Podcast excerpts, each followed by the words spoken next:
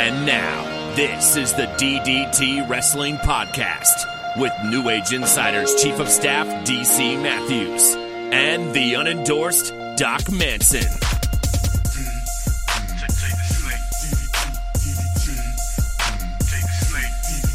Bull! Bull! Bull! Bull! I'm gonna keep going till you drop me. Okay, hi, how you doing? Bull! No, I just interrupted you. Oh, okay. Sorry. Hello, Hi. everyone. Welcome to the pod. I'm I'm DC Matthews. Let's do that again. Let's do it again. No, I'm uh, I'm, I'm- Doc Manson. In fact, at Doc Manson on Twitter. And I am DC Matthews at DC Matthews NAI. And I have to thank you, neighborhood. Starting out the show, I want to thank you for all of the support, all of the heartfelt tweets and well wishes as I try to deal with the fact that Bull Dempsey is no longer a member of the NXT roster. A lot of people knew that this was gonna this one was gonna hit me deep. It was gonna hurt me hurt me deep. I like Bull So- Dempsey, man. I like Bull Dempsey a lot. Um, he was a good sort of monster old school guy when he first came out. He languished there for a bit, and the bull fit stuff I thought was fairly entertaining. I, I don't know. I will go one step further and say that bullfit video, the first one, yes, might be my favorite bit of Wrestle Silly that I've seen.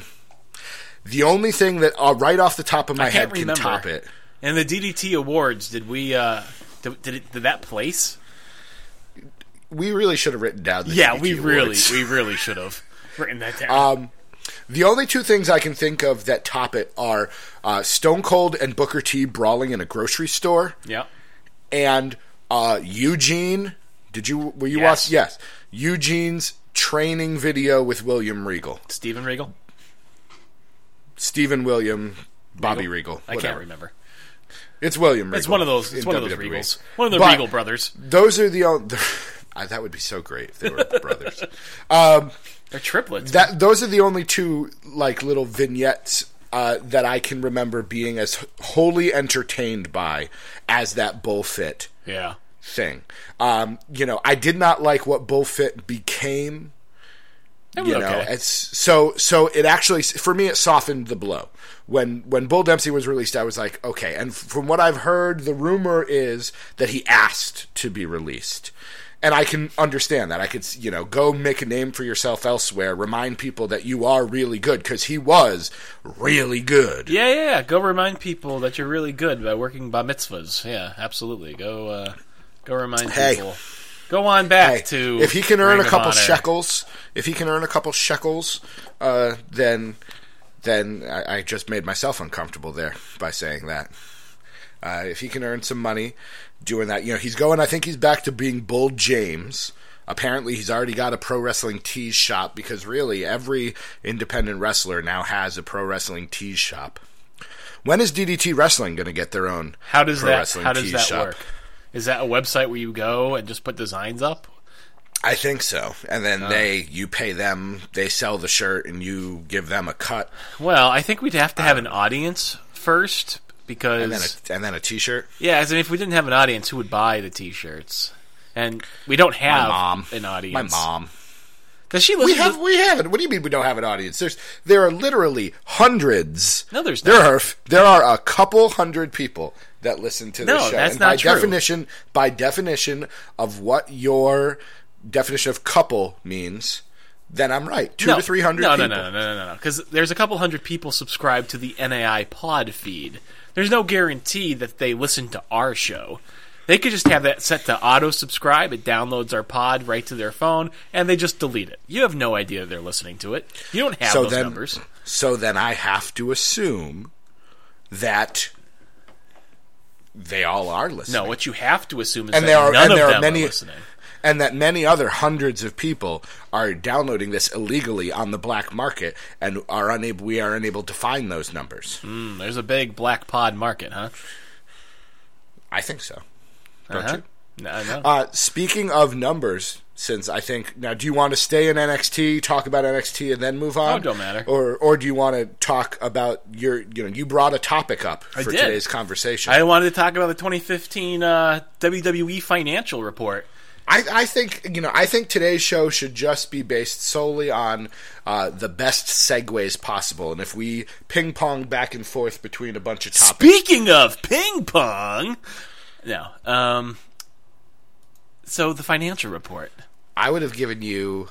I, I would have given you a standing ovation if you had figured out a way. I mean, I could have started co- talking about mocap in Mortal Kombat again. If you really wanted me just to talk about anything that to do with ping pong. no, I'm just saying if you could if you could have figured out how to get ping pong. Oh, ping pong. I thought you know you could have gotten into talking about 50-50 booking, but I think we've already covered that and how that's Yeah, we did cover that. All right, yeah, tell I me about- Just, I- I just want to gloat some more because you know WWE is basically at their most profitable that they've been. It's record-breaking year for them, and everybody who keeps saying doom and gloom, uh, the network revenues are now twice what their historical pay-per-view revenues were. So e- Now, I have there's not one read- point. Hold on, there's 1.2 million subscribers. So Yes. even if you were to have that, that would be 600,000, correct? At 600,000 subscribers, they were breaking even with historical pay per view revenues. Do you remember back when there was about 600,000 subscribers on that network and everybody said, oh, it's a failure. They're going to go out of business. Oh, it's terrible. And remember when I wrote that article, it said, actually, they've already broken even. It's fine. Uh, the numbers just keep coming. That's all I can tell you. you you right. Well, this was Are back when we were part of the number two contenders, you see. We weren't part of the number two contenders. We were the number two contenders. Well, I think we still are the number two contenders, but we've also grown a bit since then. But yeah, um, it, it, it, it just kind of just speaks for itself. They're back to the, the most profitable they've ever been. so if 1.2, all right, you're going to have to help me with this. They're more profitable than HBO now, Crunchyroll, NFL Game Pass, Sling TV. Like, what do you? What, I mean, what more do you want to hear? I mean, there's one thing I could tell you about, um, and that would be, you know, during the conference report, I could I could probably tell you a little bit about Vince McMahon talking about ratings numbers. Here's what Vince McMahon had to say about the TV ratings. Uh, do it in a Vince. Do it. Sound like Vince. Oh, sound like to? Vince. all right. Yeah.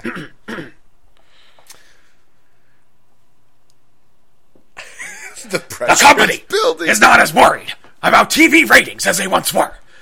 And he added that while WWE TV ratings might be down, they're not as down as other shows, which air on the same networks as WWE programming.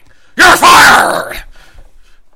Actually, right now it's you're suspended, but we'll get to that. Well, yeah, we'll get to that. Um, yeah. So while TV is still important to the WWE, uh, with all the social and digital content they now have, people are consuming content when they want to, as opposed to when it airs on TV, which is very important to the WWE. WWE used to live and die by TV ratings, but those days are gone, and we are in a new era of media. That sounds a heck of a lot like an argument I made a couple months ago on this very podcast. I think we've both said it on this very podcast. I just like to gloat when I'm right. That's all. I, I really I, like. To I'm gloat. going. I am going to be gloating later in the show when we talk about a certain tag team that has done what I've been saying they've been going to do for a long time. So I'm going to gloat about that. But we're absolutely right here. You know, 1.2 million subscribers paying ten dollars a month makes 12 million. Correct? Is my math right there? yeah, that's you know Wait, what'd you say? I wasn't listening. I'm just nodding at you. Really, what did you one say? point 1.2 million subscribers yeah, at ten dollars a month yeah. means they're making 12 million dollars a month. Well, Is that correct math? Yeah, sure. I mean, not taking into account what they have to spend to keep those servers up, make new content, and all that. It's not all. No, no. Profit, I'm, I'm, but- I'm a, but yeah. I have this argument with Mrs. Matthews all the time. I want to know how much money they've made, not how much money they've actually. You know, I don't care about the take the stuff out. You know, they're bringing in that much. So, what? Uh, so why do you always have this conversation with Mrs. Matthews? To use your own words against you.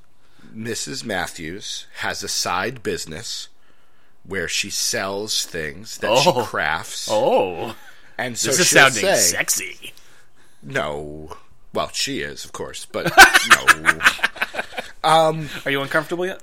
No, no. And so, you know, she'll uh, she'll get this big order and I'll be celebrating, you know, the cost of the order and then she'll say, "Well, you have to factor in the time and the materials and all of that and then the sales tax and all of that." And my brain shuts down. This is why I don't ever read the quarterly reports because I, you know, there's a reason I teach children is because I can do basic math and that's about it. You're talking to the guy who got a D in Math 102 in college. So when it, we come time to calculating taxes and percentages and you know all of that kind of stuff, my brain gets all fuzzy and I just you know need a nap. So I just want the basic stuff. So if 1.2 million subscribers sounds like a great number, and of course they're going to be more profitable. You know, this is a fantastic way of doing business. In 15 years, when we're sitting down doing episode 500 of DDT Wrestling, or whatever we call it then, it'll be episode 20 of the 10th name of this podcast, mm-hmm, Uh, we'll be talking about how WWE Network was a trendsetter. You know, this is they they were one of the first to do this thing that everybody's going to be doing. When you have NBC Network and CBS All Access and the Fox Channel and all of that kind of stuff, this is going to be a thing. So, I'm happy. I'm glad that everybody else should be taking this and understanding that it doesn't matter that you know they managed the the last segment of Monday Night Raw happened to get such and such a rating. It does not Cable. matter. They Cable. have built a business for themselves, which is not as dependent on television. It's a yes. very smart business move for them to have done. Now, what was the last segment of Monday Night Raw this week? Huh. Um, I'm asking. I'm asking a tongue-in-cheek question. I think Doc it was probably Titus O'Neil being suspended. That was no, probably that happened, the very that last happened. That happened after, very briefly after Raw ended. Then, because yes, everybody was still on that stage. I've seen the GIF. But why? But why were they on the stage? Um, because Titus O'Neil. has nothing to do oh. with Titus O'Neil. Oh, uh, in that case, it must have something to do with the retirement of CM Punk from the UFC. He's never going to fight. He is never going to fight. I think he is going to fight. I don't think this was some sort of big elaborate thing. I think he legitimately has got a bad back. He thought he was going to be able to just sort of rehab through it. Turns out not the case and you know it's going to put off his debut for a while, but I think he'll totally fight. And I think what's going to happen is he's going to have been so. The number of injuries that you sustain in a professional wrestling career is so significant that he's never going to be 100% healthy to have a UFC fight. It's going to be the back. And then once the back is Brock Lesnar was never 100% healthy when he was in the UFC. CM Punk doesn't look like Brock Lesnar. Uh, he doesn't have to. It's a different weight class when CM Punk has pectoral muscles and trapezius it's a different weight class. that have their own pectoral and trapezius muscles then i'm just saying he didn't have to be 100% healthy. When you look like that you can get by. This is a this is a perfect thing to talk about daniel bryan. Daniel bryan had a serious neck injury. I wrote about this on monday or tuesday one I, of the days. but that's a, that, that's not even really correct. I mean yes he had a serious neck injury but it's not the neck injury that retired him. No it's concussions. Yeah, concussion syndromes. Did you watch him on Sports Center? I did, did not. I don't even know what, what Sports Center is. is. Anyways, um, is that a channel? I, is that a is that an online program? On channel. Is I mean, what is that? A Sports Center? Is that skip, is that a shopping center where you go to buy sporting goods? Is it like a Dick's Sporting Goods? Is that what a sports center is? You know that, that is interesting because that's what it sounds like. And the story that you go to is the Sports Authority, which sounds like it should be a TV show. Indeed, indeed. Rhode Island is neither a road nor an island. So Daniel Bryan. So Daniel Bryan uh, retired. Were you surprised when you saw the tweet or heard about it? Were you surprised? Were surprised you... isn't the wrong word because I probably sort of anticipated it for some time. Uh, but the finality of it is, you know, always a little surprising, especially given what we had heard about him not wanting to throw in the towel. I think we were definitely prepared for it. It wasn't outside the realm of possibility. But to hear that, oh yeah, where this is definitely happening, I mean, yeah, I would guess that's still that's still a bit surprising. I, I can't say I was surprised. I was saddened, certainly. Um, you know, I didn't expect it. It, it came out of a, a little bit of left field, but I think when you're dealing with a guy who has had the number of injuries, when you're dealing with a guy who makes a living diving off the top rope and doing headbutts, which really can we can no one do that anymore, please? Now, granted, the last person to do that who was Bull Dempsey. I don't think I've seen anyone else do a headbutt besides maybe a, a Dudley boy. Dudley's. Um, you know, it, it's not necessarily it's not shocking. Uh, I was saddened by it. I thought the segment was great. I thought he did a great job. Uh, I think he guaranteed himself an on-air spot if he ever chooses to have one. I don't know that he ever will, but he did such a nice job in that moment that I think if they ever wanted to make him the Raw general manager like they did to Mick Foley or something, I think that would be fine. Um, you know, but I, I I'm sad because it, I missed the majority of Daniel Bryan's WWE career. I did not watch wrestling for most of the early 2000s, so I missed all of Team Hell No. I missed all Team of his Hell fights. No is a great example of week after week of great wrestle silly. Hmm. And uh, I I don't know.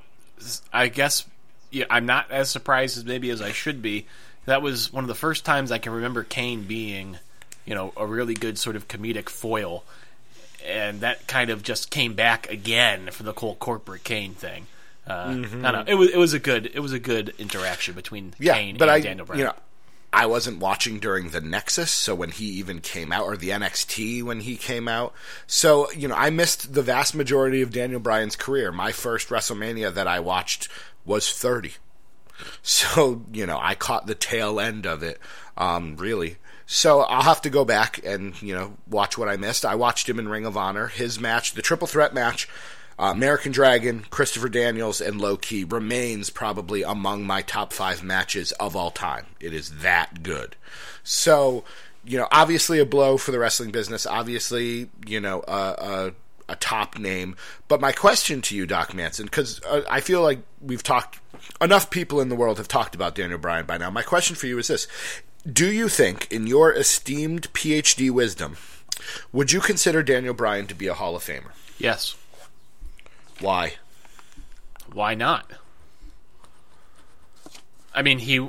I mean, look at him. He had a storied career. He came up through NXT. He was involved in the Nexus. That was a pretty good storyline. Admittedly, he got fired right away, but he came right back. And since then, what did he do? He went on to uh, win the the WWE Heavyweight Championship. He won the WWE title. He won the US Championship, the Intercontinental title. He was a tag team champion. He held every single damn belt there was to hold in that company. He had storied, um, you know, storied storylines with, as we mentioned, uh, Kane and John Cena and the Authority and Randy Orton and I mean, you, you just WrestleMania 30 alone, the, the pinnacle of that storyline, the moment he got uh, winning that belt before it all started coming crashing down. I mean, that's a guy who, as long as he was in the WWE, as much as the fans want to say that he was being held back, that management didn't like him, he was too small, if you really look at Daniel Bryan's career, he was always doing something. Creative always had something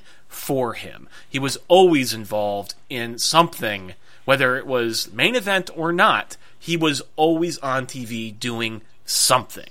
And I don't know, man, for the, the amount of time that he was in the WWE, I don't know if that was eight years.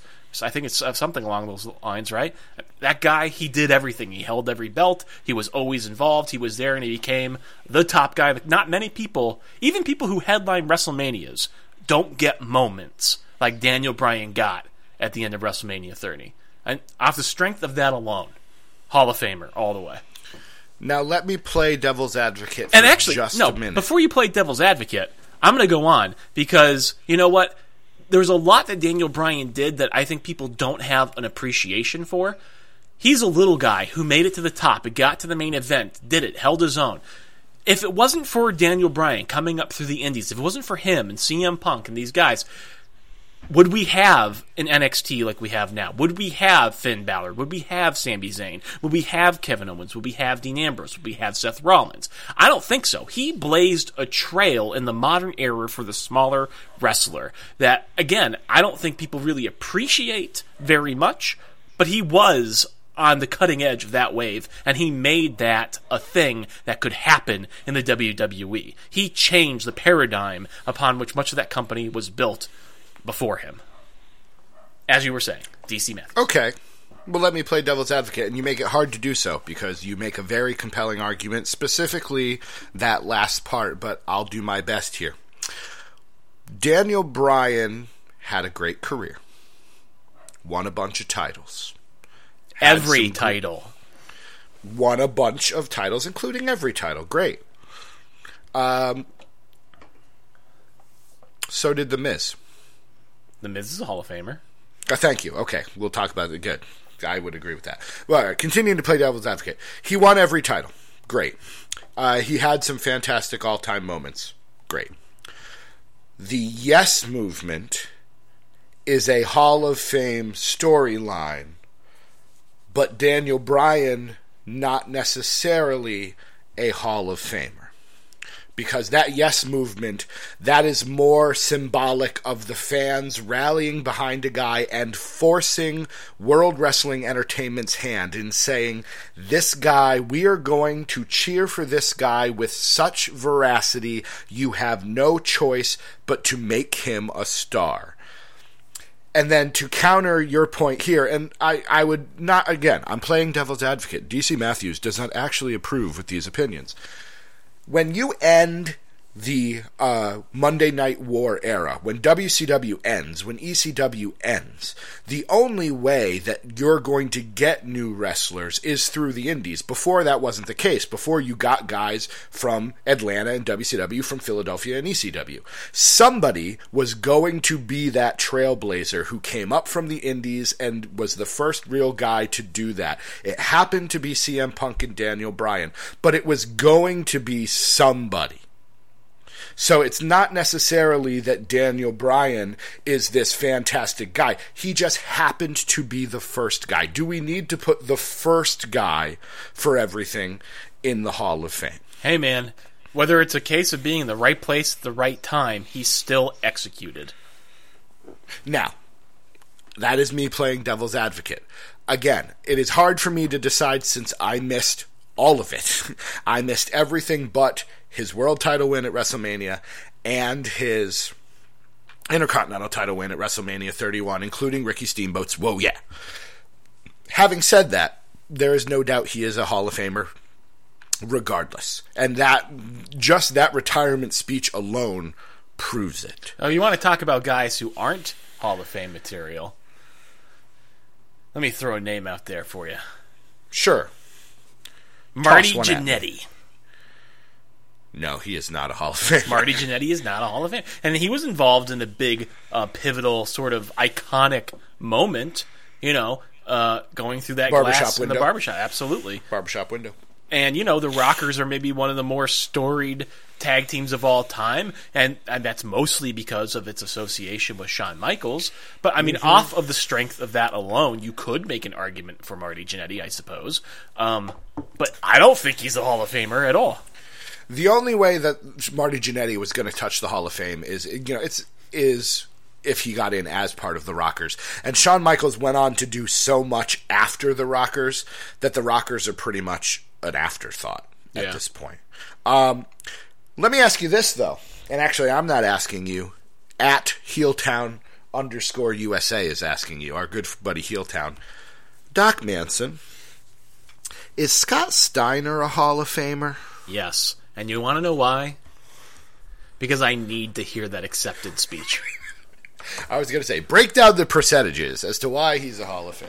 I just need to hear that speech. I need my my life cannot be complete until I hear that speech.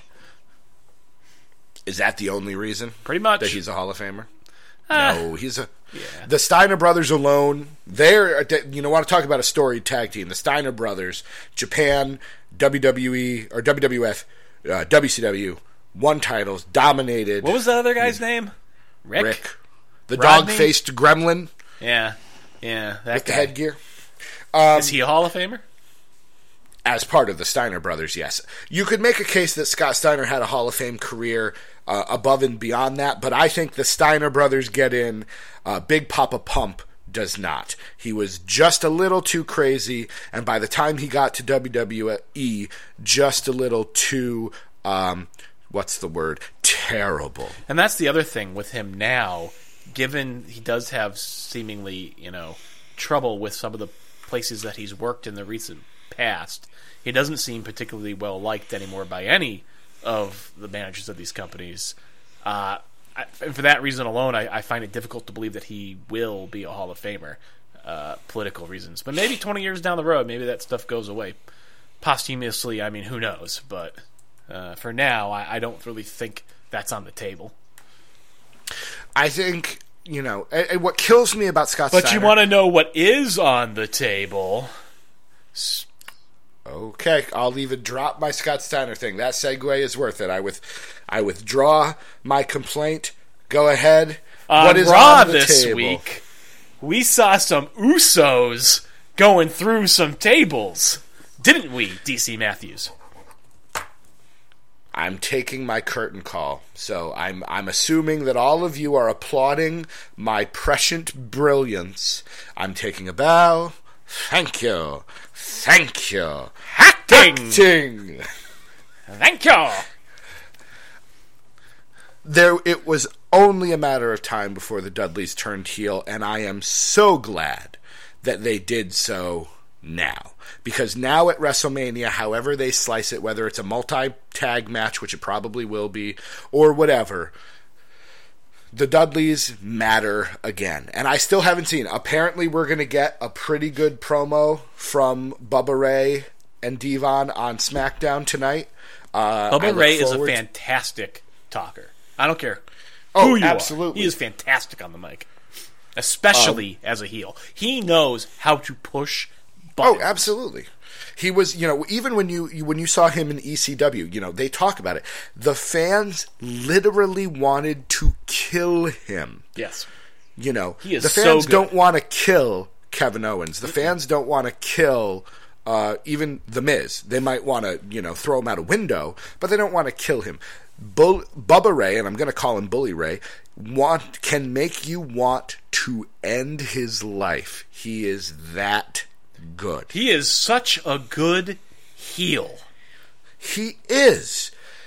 Which brings us to our email. The email. And I'm gonna- The email. What? What? The email. What's that email address again, DC?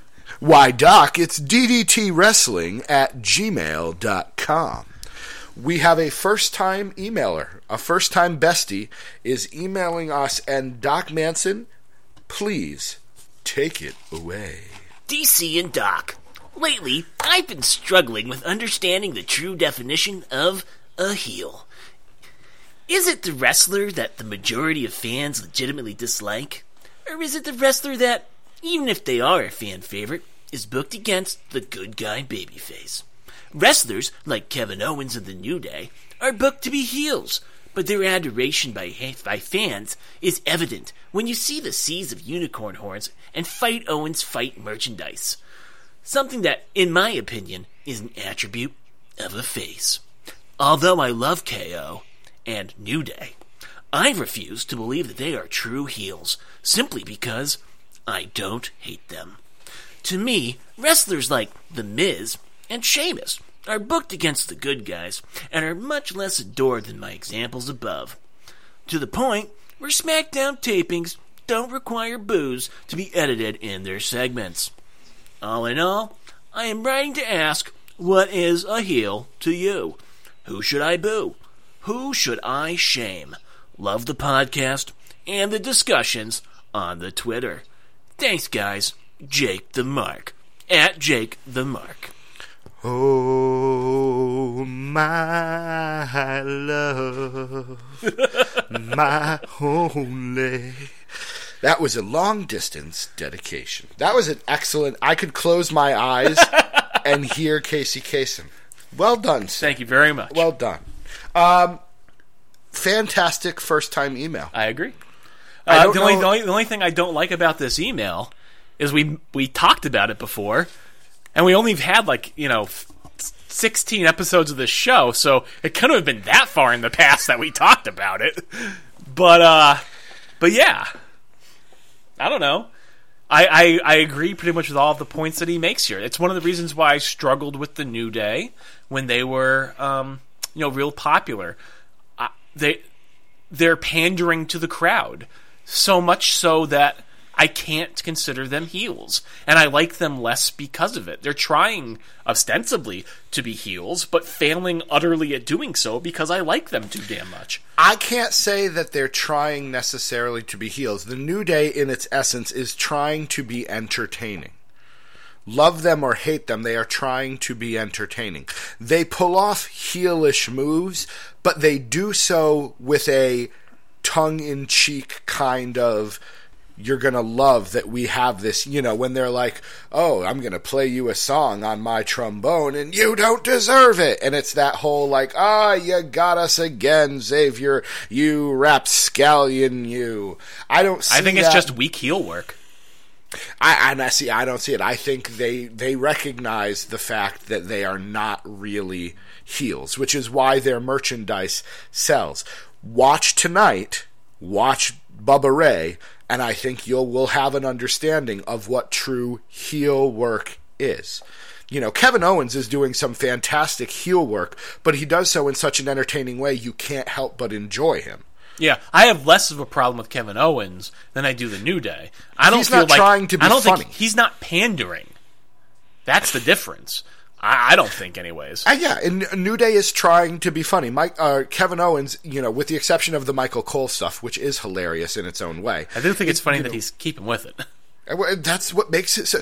and Kevin Owens, you have to stop and just go.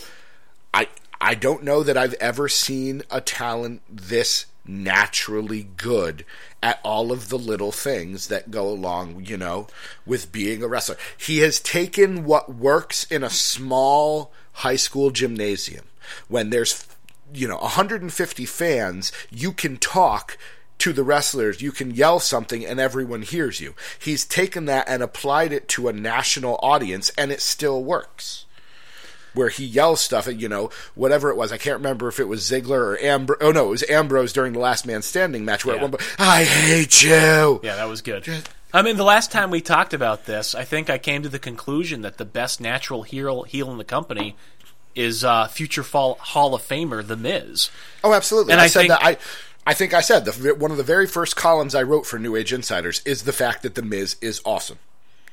He's really And it- good at what he does. He is. I mean, just just look at that Miz TV segment he did with AJ Styles a couple. Was it this week? Last week? I don't remember. two weeks ago. But it was This week it was with Chris Jericho and it wasn't as good. It wasn't as good, but I mean that was still some excellent heel work by the Miz in that segment with AJ Styles two weeks ago. Um, nobody else is as mm, nobody else is is doing that kind of work right now. I don't think. No, you know, he, Jake mentions the Miz and Sheamus, but there is a chasm of difference between where the Miz is and where Sheamus. Is I don't know that there's a chasm of difference. It's very different. But Sheamus is very much disliked as well. And frankly, that just says to me he's doing his job. These are people who you don't want to watch, you don't want to see. But to me, that's what a heel always was. They're Now, the and ones again, doing and, it and right. we've we've probably had this conversation before, but I find there to be the distinction between, uh, you know, the Miz does stuff that makes me dislike him, except deep down I love him. Sheamus does stuff that makes me literally want to change the channel, and not in a like, oh, he's doing some great heel work. In a, I don't care what you have to say. Like Charlotte right now. I don't care what she is doing at all. So when she comes on TV, I either skip ahead since because I'm a modern wrestling fan, I watch the day after or I watch later, or I no, I stop paying attention. So if your if your heel heat is I don't care enough so that I'm not going to watch Heat, is that the same as someone like Miz who is, you know, Miz is the guy you want to see break his teeth by getting kicked in the face. Oh man, this day and age, I think you can make an argument that both types are perfectly legitimate approaches to the role. Hence, hence why the Big Show still has a career. Correct. And I mean, to go back to some of the questions that Jake asked, who should I boo? Um, you should boo whoever you feel like booing, man. Just, just go with it, whatever you feel. Uh, who should I shame? No one. You should not be shaming anyone. Let people live their lives, Jake. Let people live their lives. I know I don't ever want to do a video podcast, but it is entertaining to watch you interact with that pop filter. you you and that pop filter have a, a just a just a nasty relationship. I have to tell you. I think we've got some good chemistry over here. Uh, something. You've got something over there. Um, speaking of chemistry, you're going to hate me, neighborhood. I'm going to state an unpopular opinion. Thank you, Jake, for the email. That's not the unpopular opinion. I don't find Bayley to be captivating enough to be a main event part of NXT. I'd like to point out that the moment Bayley won that championship, and in fact before, I think, I was the one on the waves, on the airwaves, saying, yeah, it's a great character and all, she's a good wrestler, but you can't carry a division on the shoulders of Bayley. That character. You can't. You cannot. And once more, Doc Manson is right. I Gloating. have no- I- you should. I cannot argue with you because I think you argued on- with me then. You argued with me then. I, I perhaps I did. Perhaps I did. In fact, I'm I probably I most certainly did. Um, but she can't. And you know the reason I know she can't Hmm. because they needed Asuka. Yeah. That was Asuka shoehorned. came- That was really shoehorned in there. That match happened. I was not at all paying attention. I'm sure it was great. It was I'm sure the two I'm sure the two legit BFFs put on a fine match. And I'm not criticizing Bayley's ability to wrestle. She is a fine wrestler. Mm-hmm. It is the fact that the underdog gimmick, which is what she has, does nothing for me.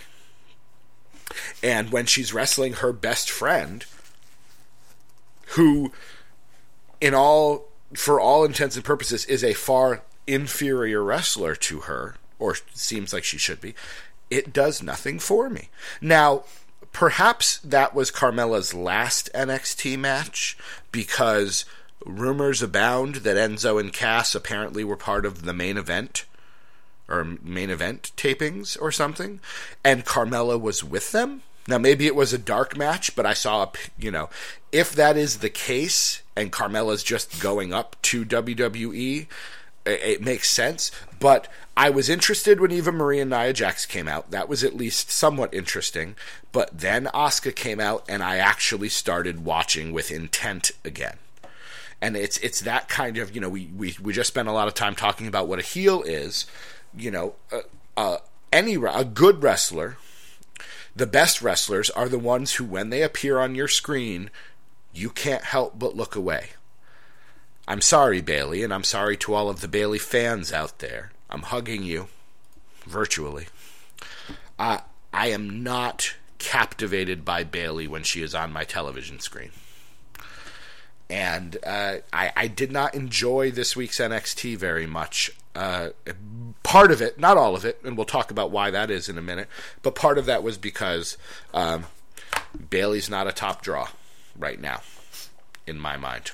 Yeah, I mean, I don't think she's a top draw, but I thought that match was serviceable. The everything that happened after that, I thought was some good development of story. It's they've got places to go, multiple places for that matter. I thought Alexa Bliss and Cameron actually put on a pretty good match. Uh, Apollo Crews gave a nice sort of Hold on, no, wait. Let's get to everyone's favorite part of the podcast. Mrs. Manson brings Doc food slash drink. Hot cocoa today? hot cocoa. Where's the marshmallow or the whipped cream? There's no whipped cream in this house, and I don't think we have any marshmallows currently either. Unfortunate, but you know, this is um real serious hot cocoa, like the real, you know, cocoa kind, uh, not your Swiss. What is that? What, what is the difference? Uh, well, it's it's much more um, you know chocolatey. It's less sweet. Um, it's basically what you get if you just take a, a little bit of sugar, a teaspoon or so, and maybe like a couple tablespoons of cocoa powder, and you put it into uh, some hot milk plus maybe a dash of vanilla. It's it's delicious, but it's serious hot chocolate. It's hot cocoa, really. It, it's it's like uh, I don't know, liquid dark chocolate as opposed to you know it's a, it's an acquired taste. It's not as sweet, you know what I mean? So, but it's it's uh it's delightful, delectable, Well, I'm luxurious. so glad. It has a wonderful mouthfeel. That's what she said. I hope so. Oh man, um, so Apollo jail. Apollo Crews Apollo gave Crews. a good. Okay, I, I have to admit, Promo. I was skipping around so much I missed it. So tell me about the Apollo Crews promo. Oh, And- it wasn't much. thing but I said- it was basically just You- him talking about how he finally got his match with Finn Balor. He finally got closure. He wanted to know after that last match what would have happened, and you know he found out. Basically saying that on that night, you know, uh, Finn Balor was the better guy. But that doesn't mean he's going to stop. It doesn't mean he's going to give up. You know what I mean? It, it, it was just. It was good to see them finally come back around and address that situation since we never really got closure on it the last time. was he smiling? Always, always smiling. Seriously? He's the happy. He's the happiest guy I know. But he's cutting a promo where he's talking about realizing he's not the better man. Why would you smile? Well, I don't know if he said it exactly in those words, but you know, I think it was more about it was self-satisfying to find out, to have reached that conclusion. Even if it didn't go his way, he knows he can get it done eventually. You know what I mean? So it wasn't. I don't know. It was a very good competitive sort of thing. Where does Apollo Crews go from here? Uh, he goes. He goes to the upper sort of mid card until Finn Balor drops Samoa the title, Joe? and then he becomes a credible threat to the next champion. I mean, to be honest with you, I think a lot of the problems with the main event of NXT is that Finn Balor continues to be the NXT champion. He's not very interesting. He hasn't had a good program with anyone, and you can't. Kevin Owens. Well, sh- sure, but even honestly, even his program with Kevin Owens was not very interesting. When I think about you know what uh, Kevin Owens did with Sami Zayn and Sami Zayn what he did with Neville, and you know even going back before that, that was all super interesting stuff. But since Finn Balor has gotten that title, I have not been invested. I honestly think it, it's on him. Um, I don't know if there's any truth. I thought I heard that maybe he was injured at a recent show, so Yes. I don't know if he's going to be dropping the title or, or, or what. But I think now, you know, I had heard rumors that he was working heel at some house shows, and then he did get injured. He suffered some sort of ankle injury and is out for a yet uh, undetermined amount of time. But I I had kind of assumed he was going to be dropping that belt anyways. I sure hope so. I thought Samoa Joe was, you know, was a was a natural guy to take the belt off of him. Uh, you know, I'm trying to think back. Kevin Owens was only champion for it felt like a brief period. It was in NXT, period. and then before him was Sami Zayn, and then before him was Neville. We have not had a heel NXT champion since Bo Dallas, who was a very different kind of heel Yeah. than what Samoa Joe will be. NXT, I think, could benefit from a couple of things. One of them being Samoa Joe winning that title and not letting go, you know, and being able to build challengers, Apollo Crews being one of them, for the next six to eight to possibly even more months. You know, I think Samoa Joe as the dominant heel champion, uh, kind of like how I guess Mil Muertes is in Lucha Underground right now. Um, you know, where people have to like fight for the honor of facing Samoa Joe and then losing. Speaking of Lucha Underground, am I the only one who does not understand uh, the fascination with Joey Ryan? I don't know who Joey Ryan is. Yeah, he's basically a '70s porn star who worked in TNA for a while. Okay. I, Is he on Lucha Underground? uh, he made a debut, I guess, on the episode last night. The Twitterverse was a buzz with it. He, I think Have he tell debuted like you. at the end of the show or something. Now, again, I know very little about uh, Joey Ryan except for um, his apparent, you know, innuendos and in some cases more than innuendos. Uh, knowing that he is part of Lucha Underground makes me less interested in this season. I really don't understand what people see in him. I, it's a very fun sophomoric sort of humor, I guess. I, and I don't. I'm not above that sort of silliness. I love South Park. Don't get me wrong, but I just I don't really have any patience for it in my wrestling product. I, I, you know, I, I'm okay with it, but the Attitude Era was about now going on almost 20 years ago. Um, and you know, being like Shawn Michaels and Triple H were in DX is no longer funny. Yeah. That maybe it's funny to a different generation. generation. Maybe this is maybe just is showing our age. Yeah, we are Maybe old. it's funny to a different generation. I'm We sure are- it is. I'm sure it's we are very humorous. We are yeah, approaching a birthday since we are born what three days apart. Something like we that. Um, all right, how to transition from Joey Ryan into a topic that is still going. Um, well, speaking of Speaking of things on the internet that I don't understand at all, sure, people on the internet seem to be pretty upset about Titus O'Neil being suspended from the there WWE. go. Nicely done. And quite Well frankly, done. I don't understand. I do not understand what people are freaking out about. They're saying, "Oh God, it's such a travesty of justice." Uh, Titus O'Neil was suspended. Uh, he grabbed the boss. He literally grabbed him by the arm and restrained him.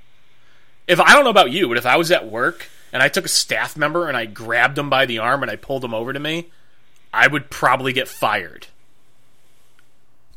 you don't physically touch people that you're not supposed to be physically touching. I don't care if you're a wrestler. If you're not entering into, you know, the dance of the wrestling routine, I don't care if you were trying to be funny. I don't care if you were trying to say, "Oh, ladies first, let Stephanie McMahon go out before you." I, I don't care what it is you think you were doing, but it's, it's not appropriate. I think that people are, you know, and you're right. If I put my hands on a coworker, or dare I say a student, I'm in trouble. Yep. Um, but at the same time, I think what they're looking at is because they can see the video thing, GIF, yeah. because they can see the GIF of it, um, and they see it, they, they look at it and they say, "Well, that's no big deal," you know. And then you suspend him for ninety, and then per- perhaps now sixty days. You know, I think you look at it and you, you know, now people are saying, if there was a video of you grabbing a coworker and pulling them over, people might say, "Oh, well, that wasn't a big deal. It was just a little thing. He was trying to get his attention. You know, it's fine." We live You in know, a world where tapping someone on the shoulder to ask them to turn around and face you is assault. Whether you agree with that or not, it is. Touching someone without their consent is assault. Period. Doesn't matter if you're being funny, doesn't matter if you're being helpful. It is not something that anyone should do at any time. Period. He stepped out of line and he got suspended. Boo hoo, let's cry about Titus O'Neil some more. People are. There's there's there's that heel Doc Manson that we've been waiting for. That's not heel work, man. That's truth. I'm sorry. He shouldn't Our have done truth? He shouldn't have done what he did. Does Golden Truth win the tag titles at WrestleMania? No. In fact, I'm not sure they ever wrestle a wrestling match on Raw. So we're just we're just watching this for no reason. It's kind of like Titus O'Neil and Stardust. that would have been so good. Obviously, talking about the the you know the silliness of it, they go with Titus O'Neil and Stardust. That falls by the wayside. So they say, okay, let's get another face painted guy and another African American, and let's pretend that they're the ones that are. Yeah. That's very funny. Uh-huh. Um, you know, I, I'm. I, I think I wrote in my article that I wrote on NewAgeInsiders.com about the Titus O'Neil thing. There's a lot you I don't know, and you know, um, obviously, I don't think it was racially motivated. I think people are, you know, allowing themselves to read into that a little bit that it happened to be a black superstar. You want to be upset about something? Titus O'Neil lost to Adam Rose on Raw before this happened. When why why aren't we talking about that? Titus O'Neil lost to Adam Rose, and I love the Social Outcasts. Don't get me wrong. I think they're great. And this is Adam Rose's first win in almost a calendar year on Monday Night Raw, singles win. But what was that? You know, here's Titus O'Neil who seems to be getting this push. Maybe not now, but seems to be getting this push, and then he loses to Adam Rose. Not even Heath Slater, not Bo Bo Rida, Adam Rose. Why aren't people more upset about that? I ask you. Yeah, I, I got nothing. But it's okay because the social outcasts are winning the tag titles at some point, and I'm excited. No, they're not. They are. They totally are. No, they are the next version of the three man band. And No. the only difference in the outcome this time is when they all get released, Heath Slater goes with them. I, I see. I don't think so. I think the social outcasts are entertaining enough that I think they run with this a little bit. I think three man band was entertaining enough. I didn't watch. I wasn't watching for three man band. That was Drew McIntyre and um, Jinder Mahal. Jinder Mahal, who apparently was supposed to be a good wrestler. He was okay. Never saw a single thing besides maybe a Royal Rumble. Uh, so, are you saying that you would prefer these guys go back to NXT and try? Like, what do you do with guys like this? You what do you do with guys? Why? Because what good are they doing you? You could literally take that time on Raw and put anything else on my television.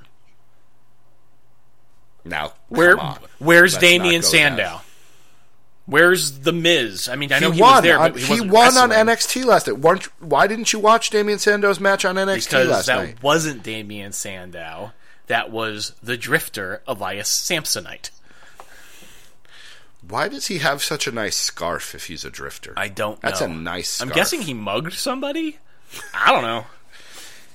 All right. Yeah, but I Um, mean, seriously, there's a million people employed in that company. Even if you just start pulling people from NXT and putting them on Raw, I, Would you rather watch Baron Corbin on Raw than watch the Social Outcasts? yes, Would you rather watch Enzo and Cass on Raw than watch the Social Outcasts? yes, Would you rather watch Cameron on Raw than watch the Social Outcasts? that's that's a closer draw. But if it's Cameron versus somebody whom can wrestle, yes, because Alexa Bliss versus Cameron was just fine on NXT last night. They gave a good match. Let's let's get real. Let's get real. Real. Would you rather watch the Social Outcasts Anyway. or Blake and Murphy? Social Outcasts. Thank you. Okay. I would rather watch making- Alexa Bliss than any of them. But Yeah, no, but that's not that wasn't the question. But no, yeah, social outcasts I would take over Blake and Murphy. Eh, Blake and Murphy Okay. can go. They're done. I, I don't care to see them ever again. They have zero right. points. See, I enjoy that they have taken these guys who were literally doing nothing and are making them somewhat relevant. And if it means they even contend for the tag team titles, I'm okay with it. I don't And think they not contend. just I think they're the jobbers of the tag division. They're the people I- you get past to get to actually contending for a title. and no and I think they for a brief period, 2 months, 3 months probably at most, they are going to be people who, you know, let's say the Dudley boys wind up defeat well, although New Day's got the belts. Let's say the Dudley boys win the titles at WrestleMania. Probably not a not a, a hard leap. If the social outcasts stick around and their shelf life is very small, I give you that. This gimmick does not last long. I could see them, let's say, pinning the Dudley Boys on Raw and getting a tag title shot at Payback or at Extreme Rules. Maybe that's as high as they get, but it's better than what they were doing. Would I like to see Damien Sandow in there? Sure. But since that obviously isn't going to happen, I am happy with them giving me that instead of another big show match, instead of another replay of the contract signing that they've already replayed me eight times. I'm happy with them using their roster um, like that. If they Give get me a match with Golden Truth. they can do a segment. They can do a you know where where Goldust dresses up like a bellhop, and it's probably better than their tag team match would be. Give me the bellhop thing plus a match, and we can just forget all about the social outcasts. Does Goldust have to wrestle in the bellhop thing? Abs- absolutely. Have you ever uh, either accidentally or on purpose uh, put your foot in a toilet? No, Okay. neither. Well, How about that's- yourself? Uh, yes, What? there was one time in Vancouver, and that's yes, I had I have I think inadvertently uh, stepped into a toilet, and that's the story Just shaking my head. for another day. Uh, speaking of contract signings, Dean Ambrose is he the right guy to win this World Wrestling Entertainment World Heavyweight Championship? No, Roman Reigns is. You can fool yourself all you want. You can pretend like Dean Ambrose had a good showing this week on Raw, and maybe he did. But they're not deviating from the story they've been telling all year long. They've they have, there's 12 months of investment into Roman Reigns. There's But it's not. But happening. do we? zero? But do we chance. give zero zero percent chance? do we give WWE credit for creating a narrative in which we can even dream No, that Dean Ambrose? No, because it's the not title? the WWE. They happen to involve him in this main event scene, and Dean Ambrose does what he does when he gets opportunities. He shows how good he is. When Roman Reigns was out injured with his hernia operation and they had to pitch hit Dean Ambrose versus Seth Rollins for a couple of months, that was some of the most entertaining main event stuff I saw in the WWE in the last five years. Now you take the reins off of Dean Ambrose. This is the first time since then, really, that we've seen him do anything and he's surprise the best thing in that segment again. Are we going to give credit to WWE for that? I don't think so. Well, and and you're wrong. The best seg- the best part of that segment was when Brock Lesnar, I honestly thought, killed Roman Reigns with that table. I had really I so. honestly thought I tweeted about it. He's out for six months with an injury. I thought he tore his rotator cuff. He broke his neck. You know, I'm like, that table was not a table you use for a spot. That was a serious table. And he just toppled it over.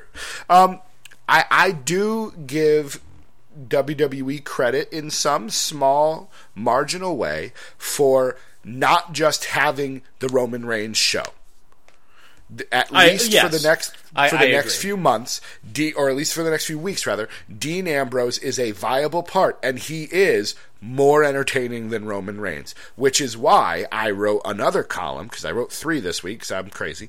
That said that Roman Reigns needs to turn heel. Dean Ambrose is so popular, and Seth Rollins is going to be even more so when he gets back. There is no point for Roman Reigns to be a babyface right now.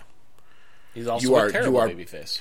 You are you are Sisyphus. You are pushing the boulder up the hill, and as soon as you stop, it is going to roll back down every single They time. They have been doing that the entire time with Roman Reigns. Why on earth do you think they would wisen up now? That's been, Because- the entire his entire main event push has been pushing that boulder uphill. The entire thing. because they have the pieces in place to not have Roman Reigns be the next John Cena. Those pieces And, were again, there and again, they're not going to realize that, but they, you have Dean Ambrose, who can be your next. Use whatever uh, analogy you want with a wrestler. Stone Cold Steve Austin, Brian Pillman, Roddy Piper, or he can just be the first Dean Ambrose. You've got that guy to be your top face. You've got Seth Rollins, who Shawn Michaels, Edge, again, call him what you will. You've got that guy who's going to be coming back as a top face. And you've got the actual John Cena who at some point is going to be coming back. You now have too many baby faces. And besides Brock Lesnar and Kevin Owens, we just talked about it, you don't have any good heels. Let Roman Reigns be a guy we actually don't like. Sure. Good luck with that. I know. I know. Now I'm sad. You should be. Um, speaking of sad, WWE Fastlane is in two weeks. There are currently four matches on the card. Four, huh? They must all really be some barn burners then. The first one, you know, if I had to rank these four in order of the matches I am interested in, the first one, obviously, the triple threat Lesnar, Ambrose, Reigns. No question. Oh yeah, absolutely. First place. The next one on the list that I care about, in fact, the only other one on this list that I care about, is Sasha Banks and Becky Lynch versus Naomi and Tamina. Oh, that sounds right like a now that right now that is your second place match on this card. And I'll tell you, there's actually there's there's two reasons why I don't care about that match. Sure, go ahead. Their names are Naomi and Tamina. See, I like Tamina. Uh huh. And what has she I- ever I- done that was worth watching? She's a female. She is what Nia Jax should aspire to be. She doesn't have to wear, as someone hilariously tweeted, though I felt guilty for laughing, she doesn't have to wear Aladdin's magic carpet to be. Uh, you know, she she comes out in a leather jacket and and jeans, and she's just a bad you know person she's she's bad so i i don't mind her she's never done anything but i don't think that's necessarily her fault No, fair enough. i think i like her look i like her style i like the way she wrestles um i don't care about naomi which is fine Uh-huh. but it, it's just it honestly is just the Sasha and Becky that promo they cut. I think it was on SmackDown last week where they essentially were like, "I don't like you and I don't like you, but we don't like them." So did we just become tag team partners? Yes, I think we did. Just that kind of odd couple relationship is entertaining, and it's more a statement about how the other matches are just awful and less about the fact that I'm actually interested. I have a modicum of interest in Sasha and Becky versus Naomi and Tamina. I have no interest in watching Charlotte versus Brie, and I have no interest in watching Del Rio versus Kalisto part 612. It'll be a good match. I'm sure it'll be fine, but I don't care. Yeah, fair enough. I, I wasn't making that argument. All I said was it would be a good match. Now, we're a week and a half away from Fastlane. There's going to be other matches. We're going to see Owens and Ziggler, hopefully in a two out of three falls match or something. Again? they at least will put on a very good match. Oh, Both of those talents I enjoy watching. Uh, I think we're heading down the road of a AJ Styles versus Chris Jericho versus The Miz triple threat. Maybe. Or maybe we'll just watch AJ Styles versus Chris Jericho in an Iron Man match. I'd be okay with that, but I, I, I still think I still have a, a a a small shred of hope that we're going to see Dean Ambrose versus Jericho in an Iron Man match at WrestleMania. But the more Ambrose does to act like a main eventer, the less I think that's actually going to happen. Yeah. But um, we'll see a tag title match, which will be fine. But and I, I guess it comes back to: Did we need a pay per view in between Royal Rumble and WrestleMania? Did there need to be a pay per view Yeah. Because we needed to find a number one contender? And, you know, there's too much time between January and April to not have another pay per view. But why couldn't they have done some, you know, throw in King of the Ring, Elimination Chamber kind of totally gimmick thing that doesn't have to be so storyline driven? Because you need to build a bunch of storylines for WrestleMania. Can't you do that with a Raw and a SmackDown each week? Are you are you saying that those shows are so inconsequential? It's, it's, I'm not that saying that, but, but, you do realize that you're talking about WWE, and this is how they run their business 12 months out of the year. You're asking them to suddenly just change um, the script. They have a big show they work towards every month. It's just their clockwork. It's their cycle. That's how they work.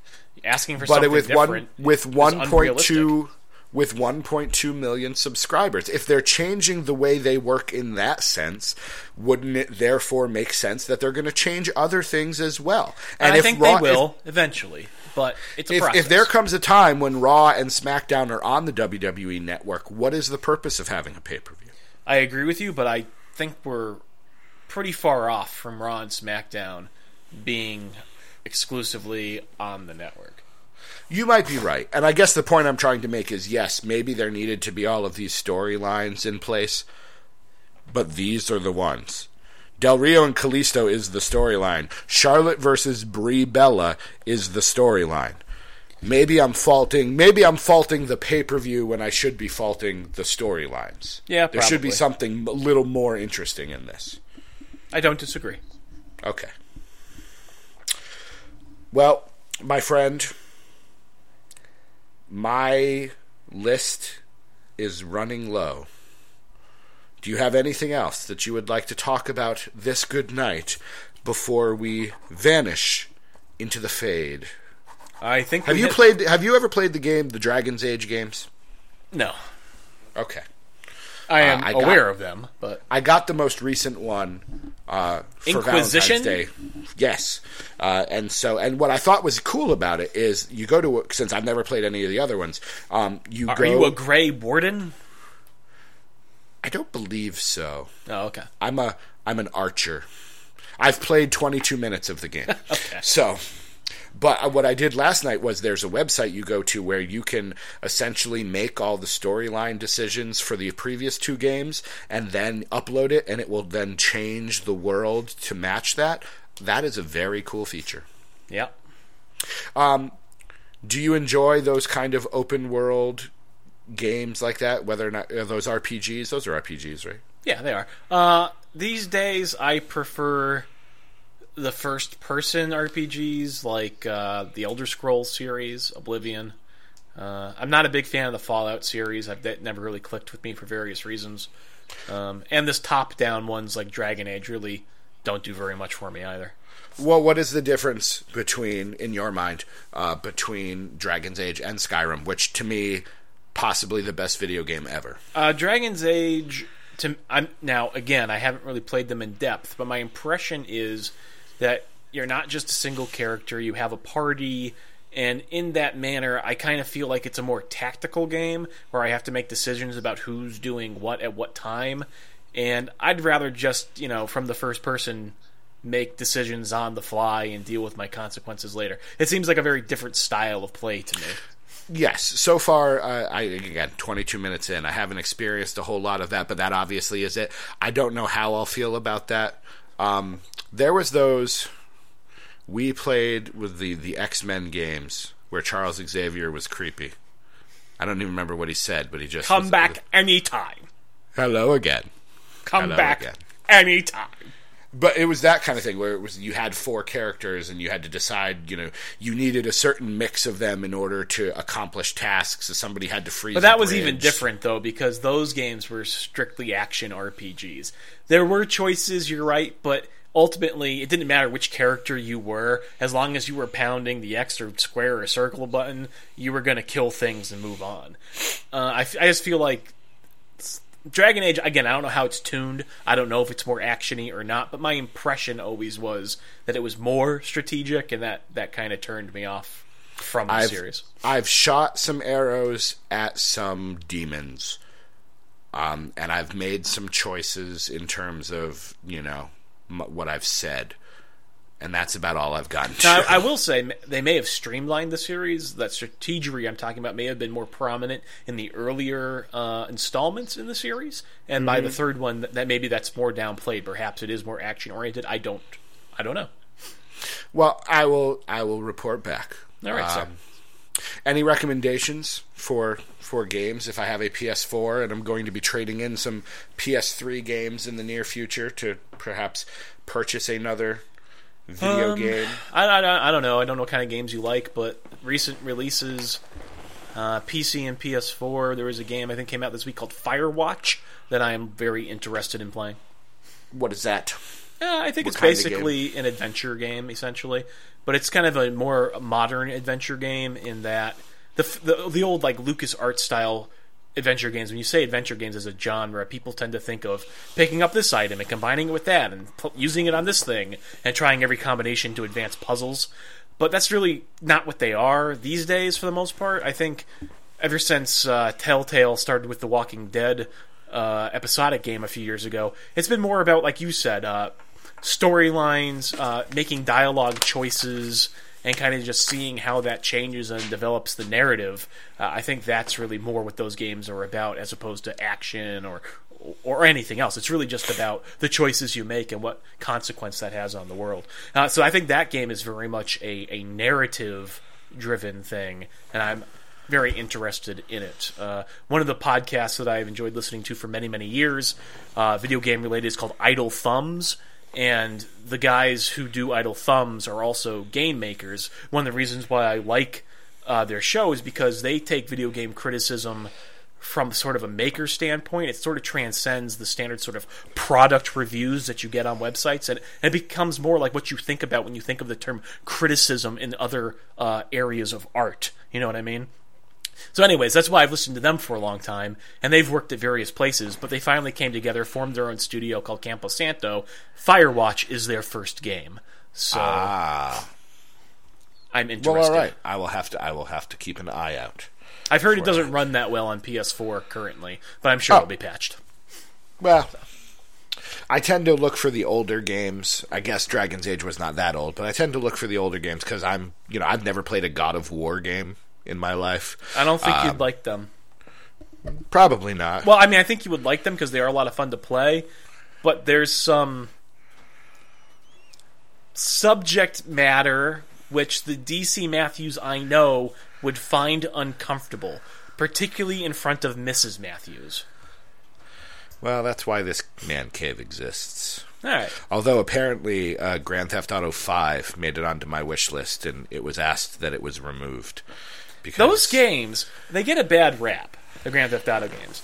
But in all fairness, especially since part 4 on and 5, nobody does cinematic presentation and storytelling in games like Rockstar Studios. If you want to see the closest thing to to to like that cinematic experience, a movie, a gangster type thing. You want to see the closest thing to that being translated into the video game medium. Uh, those games are very adult. They have some adult themes. Don't get me wrong, but in terms of advancing the medium, the art form of video games, um, they're dealing with some very heavy themes and they do it actually very well. In terms of, I mean, again, just as an art form, I don't actually think there's much out there superior to what they're trying to do in those games. Unfortunately, it often comes down to that lowest common denominator. People say, oh, oh, you can pick up hookers in the car, and it's awful, and kids should never see this. But if you actually see everything around that, and they've downplayed that ever since part three, that's less of a thing in part four, and certainly less so in part five the cinematic experience of those video games is the pinnacle, I think, of what the of what the entire medium can do, at least within the confines of a third person action game. I think it's actually excellent, excellent stuff. Pinnacle I- uh, of an art form, if you I want to call go skydiving. video games art forms. I, I love I love the games where I don't. That's the reason I love Skyrim is because I don't care about the main quest. If I literally want to run outside and decide to take my bow, because I tend to be archers when I play these games, and I'm gonna go deer hunting, I can literally spend four hours doing that. And if I happen to come across, you know, a stray dog that happens to be possessed by some sort of, you know, godly uh, assistant, like the Igor to some mad god, Dr. Frankenstein, now I'm on a three hour quest to do that that I didn't even intend on doing. And then through that, I discover this thing, which leads me into becoming hunted by an assassin. It's just. Those kind of things are great. So I, you know, I was interested in Grand Theft Auto in that sense because, you know, it seems like I could literally be like, I'm just going to go take a plane and fly around for two hours, and I find that entertaining. All right, sir. We are approaching that 75 minute mark, and I think this is a nice way we should end all of our shows now. Uh, something positive in the world of pro wrestling um, that you're enjoying in the last week or so. Doc Manson, at Doc Manson, what do you got? I love everything about Dean Ambrose and Brock Lesnar. That was a nasty low blow. That was like a legit. It was a nasty F5 that he took. It- they both did a great. They're doing a very nice job with that. Like I want to see just them wrestle. I'm going to be Ro- very, very sad when their triple threat match gets interrupted by the Wyatts for no reason. I'm going to be I- very, very sad. I, I think they need to they need to call an audible here, and they need to say like these two could have a last man standing, or you know those two could have a match at WrestleMania that that people will remember for a long, long time. And let Roman Reigns fight Triple H. If that's the story, let it happen. Dean Ambrose can become the next big guy by taking on Brock Lesnar one on one. Let the Wyatts do something else. Agreed. You know the so. Um, let's see. What am I? What am I? What are you thankful for? What am I thankful for? Well, let's see. I enjoyed. Um, I enjoy what NXT seems to be doing with these this Johnny Oregano, Johnny Gargano, and Tommaso Ciampa. They are becoming bigger stars without technically. I think they do not have NXT exclusive contracts, but they are taking these independent darlings. They are making them potentially stars for them while also using them to put over other guys. We've seen it with Tommaso Ciampa versus Samoa Joe. Uh, I liked that. That was my favorite match from NXT. Not that there was a lot to go with with this one. Um, but I enjoyed that match. I thought Baron Corbin did a nice job. I'm I won't say I enjoy Baron Corbin, but I certainly don't hate him. Um, but I enjoy what they're doing with that. I think, you know, with all of these new guys coming in, uh, I think, you know, NXT has the chance, if they make a couple of changes, which we didn't really talk about today, but that's okay.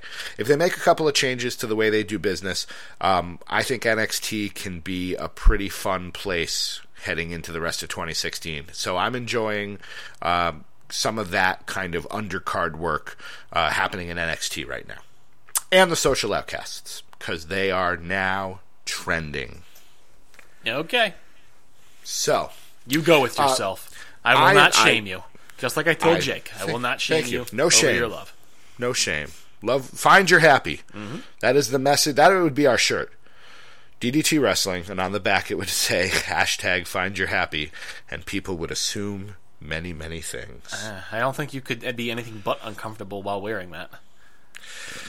Sometimes sacrifice is in order. So if I need to be uncomfortable for the betterment of our podcast so we get more than no fans, then I will do so.